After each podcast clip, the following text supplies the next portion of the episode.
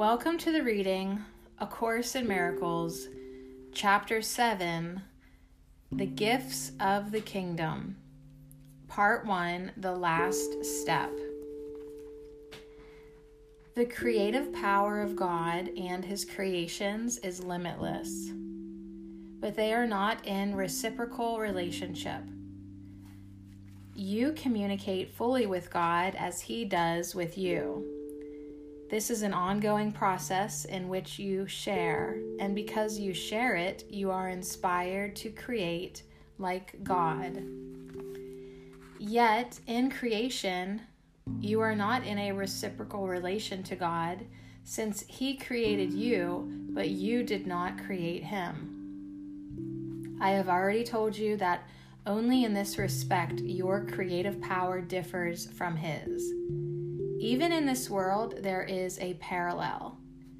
Parents give birth to children, but children do not give birth to parents. They do, however, give birth to their children and thus give birth as their parents do. If you created God and He created you, the kingdom could not increase through its own creative thought. Creation, therefore, would be limited, and you would not be a be co creator with God. As God's creative thought proceeds from Him to you, so must your creative thought proceed from you to your creations. Only in this way can all creative power extend outward. God's accomplishments are not yours, but yours are like His. He created the sonship and you increase it. You have the power to add to the kingdom, though not to add to the creator of the kingdom. You claim this power when you become vigilant only for God and his kingdom. By accepting this power as yours, you have learned to remember what you are. Your creations belong in you as you belong in God. You are part of God, as your sons are part of His sons. To create is to love. Love extends outward simply because it cannot be contained.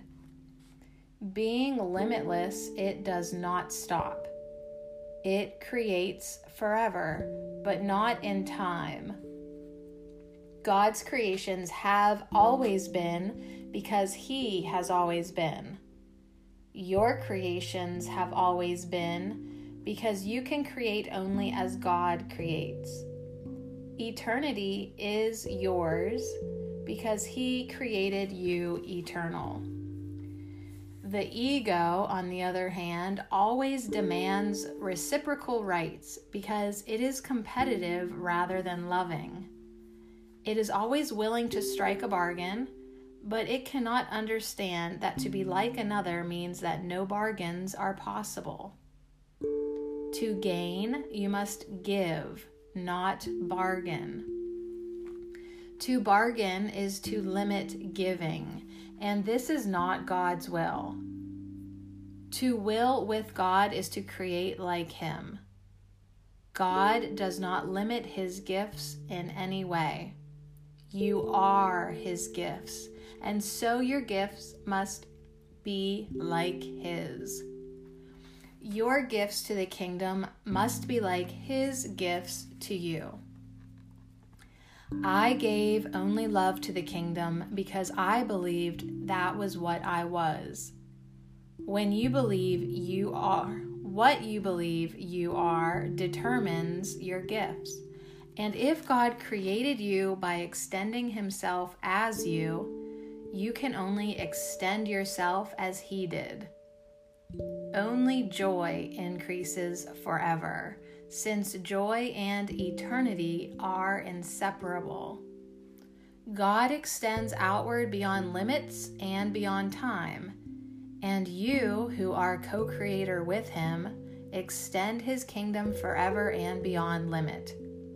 Eternity is the indelible stamp of creation.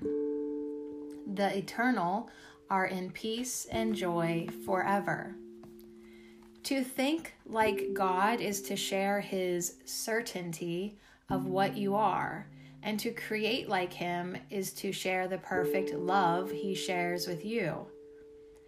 To this the Holy Spirit leads you, that your joy may be complete, because the kingdom of God is whole.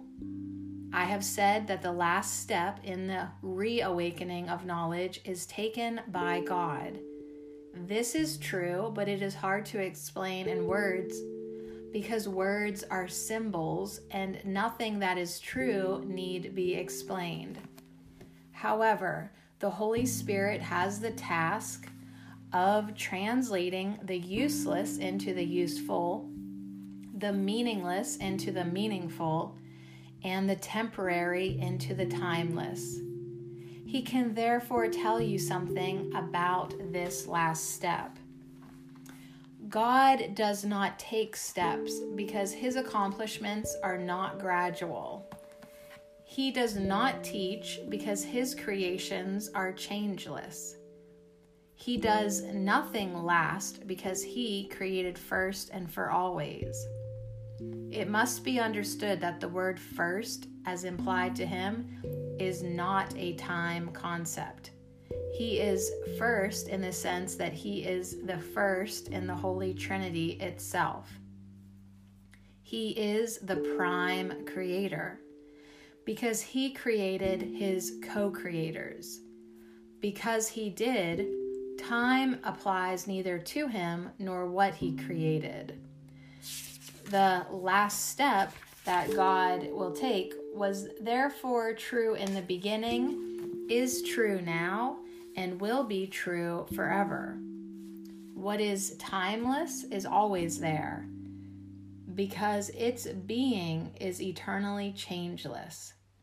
It does not change by increase because it was forever created to increase. If you perceive it as not increasing, you do not know what it is. You also do not know who created it. God does not reveal this to you because it was never hidden. His light was never obscured because it is His will to share it. How can what is fully shared be withheld and then revealed?